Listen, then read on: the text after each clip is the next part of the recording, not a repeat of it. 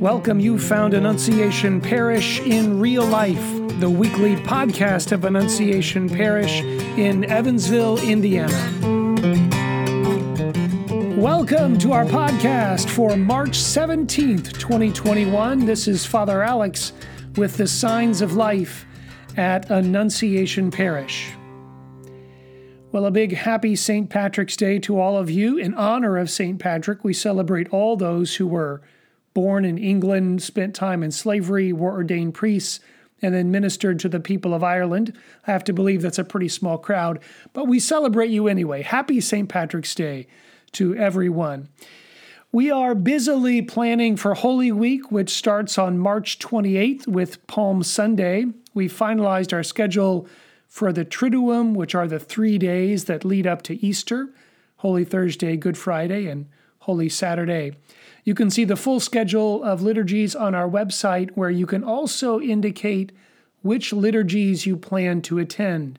This will help us immensely in making sure that we have seating preparations and all the rest. Please note that we are having more liturgies than in the past in order to accommodate more people at both churches. We have a blood drive coming up uh, next Tuesday, March 23rd. If you're able to give blood, the world would greatly appreciate it. I am on the schedule that afternoon, and it seems that there is always an urgent need for blood. So if you can make the time to give, that would be great. Finally, I can't tell you how excited I was to have a full church at our 11 a.m. Mass this past weekend. It was such a gift to see so many people there and so many happy people, by the way. There have been a lot of people who have expressed their gratitude at finally being able to come back to Mass safely. It was especially good to see all the young families there, so please keep coming. Uh, we will find the space for all of us to worship together as a community of faith. And that's the real life of Annunciation Parish. This is Deacon John with a moment of meditation. Return to me with your whole heart, with fasting and weeping and mourning. Rend your hearts, not your garments, and return to the Lord your God. For gracious and merciful is he, slow to anger, rich in kindness, and relenting in punishment. This is how we began Lent on Ash Wednesday a reading from the prophet Joel. The prophet Isaiah ramps things up a bit. In chapter 58, the Lord speaks through Isaiah They seek me day after day and desire to know my ways, like a nation that has done what is just and not abandoned the law of their God. Why do we fast and you do not see it? Afflict ourselves and you take no note of it? Lo, on your fast day you carry out your own pursuits, and drive all your laborers. Yes, your fast ends in quarreling and fighting, striking with wicked claw. Would that today you might fast so as to make your voice heard on high. Is this the manner of fasting I wish, of keeping a day of penance? That a man bow his head like a reed and lie in sackcloth and ashes? Do you call this a fast, a day acceptable to the Lord? This rather is the fasting that I wish, releasing those bound unjustly, untying the thongs of the yoke, setting free the oppressed, breaking every yoke, sharing your bread with the hungry, sheltering the oppressed and the homeless, clothing the naked when you see them and not turning your back on your own. Then your light shall break forth like the dawn, and your wound shall quickly be healed. Your vindication shall go before you, and the glory of the Lord shall be your guard. Then you shall call, and the Lord will answer. You shall cry for help, and he will say, Here I am. If you remove from your midst oppression, false accusation, and malicious speech. If you bestow your bread on the hungry, and satisfy the afflicted, then light shall rise for you in the darkness, and the gloom shall become for you like midday.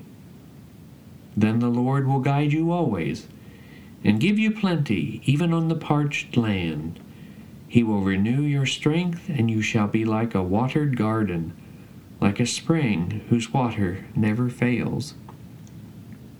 Jesus, in the Gospel of Matthew, chapter 6, speaks of fasting, praying, and giving alms, acts of mercy. In fact, he mentions almsgiving first, and then prayer, and then fasting. During the season of Lent, we do that. You know, there is something aggressive about Lent. We fast, we give alms, we pray more fervently. We are called to live more simply as we reflect on the reality that many others simply live from day to day. The Lenten fast is often a battle, indeed a struggle. St. Peter Chrysologus, an early bishop of the church, wrote in a sermon Prayer knocks, fasting obtains, mercy receives. Here are his words There are three things, my brethren, by which faith stands firm devotion remains constant, and virtue endures. They are prayer, fasting, and mercy. Prayer knocks at the door, fasting obtains, mercy receives. Prayer, mercy, and fasting. These three are one, and they give life to each other. Fasting is the soul of prayer. Mercy is the lifeblood of fasting. Let no one try to separate them. They cannot be separated. If you have only one of them, or not all together, you have nothing. So if you pray, fast. If you fast, show mercy. If you want your petition to be heard, hear the petition of others. If you do not close your ear to others, you open God's ear to yourself. When you fast, see the fasting of others. If you want God to know that you are hungry, know that another is hungry. If you hope for mercy, show mercy. If you look for kindness, show kindness. If you want to receive, give. If you ask for yourself what you deny to others, your asking is a mockery. Let this be the pattern for all people when they practice mercy. Show mercy to others in the same way with the same generosity, with the same promptness as you want others to show mercy to you. Therefore, let prayer, mercy, and fasting be one single plea to God on our behalf, one speech in our defense, a threefold united prayer in our favor. Let us use fasting to make up for what we have lost by despising others.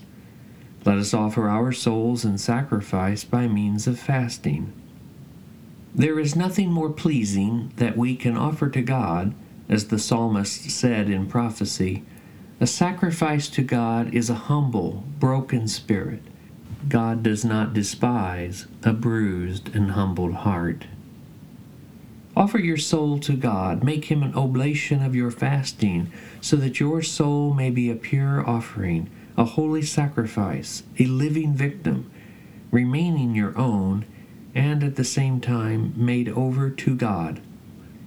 Fasting bears no fruit unless it is watered by mercy. Fasting dries up when mercy dries up.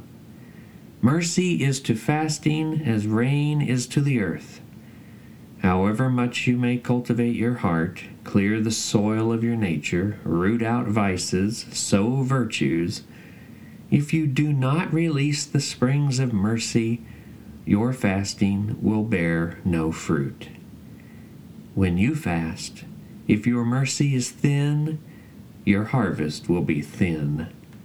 When you fast, what you pour out in mercy overflows into your barn. Therefore, do not lose by saving, but gather in by scattering. Give to the poor and you give to yourself. You will not be allowed to keep, what you have refused to give to others. Return to me with your whole heart, with fasting, prayer, almsgiving, and mercy. Thanks for spending time with us. Join us again next week, right here on Annunciation Parish in Real Life.